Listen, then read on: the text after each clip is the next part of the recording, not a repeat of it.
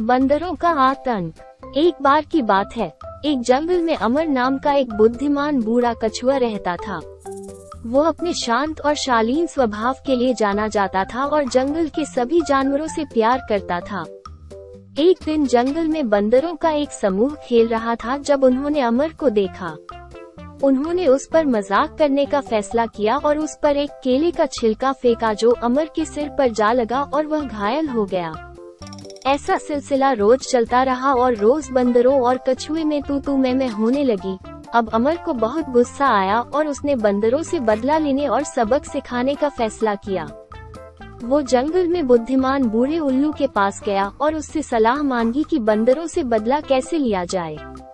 उल्लू ने अमर की पूरी कहानी सुनी और उसे बदला न लेने की सलाह दी।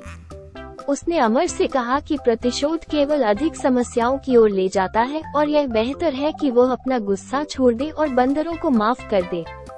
बुद्धिमान उल्लू ने ये भी बताया कि अगर वो द्वेष न रखे तो एक ना एक दिन बंदरों को उनकी गलती का एहसास होगा और वो सुधर जाएँगे। अमर ने उल्लू की बातों के बारे में सोचा और महसूस किया कि वो बंदरों से द्वेष रखता है। उसने उल्लू की बात को एक बार अपनाने की और अपना गुस्सा छोड़कर उन्हें माफ़ करने का फैसला किया। वो वापस बंदरों के पास गया और उनसे कहा कि उसने उन्हें रोज परेशान करने और केले के छिलके फेंकने के लिए उन्हें माफ़ कर दिया। अमर की क्षमा से बंदर हैरान और प्रभावित हुए।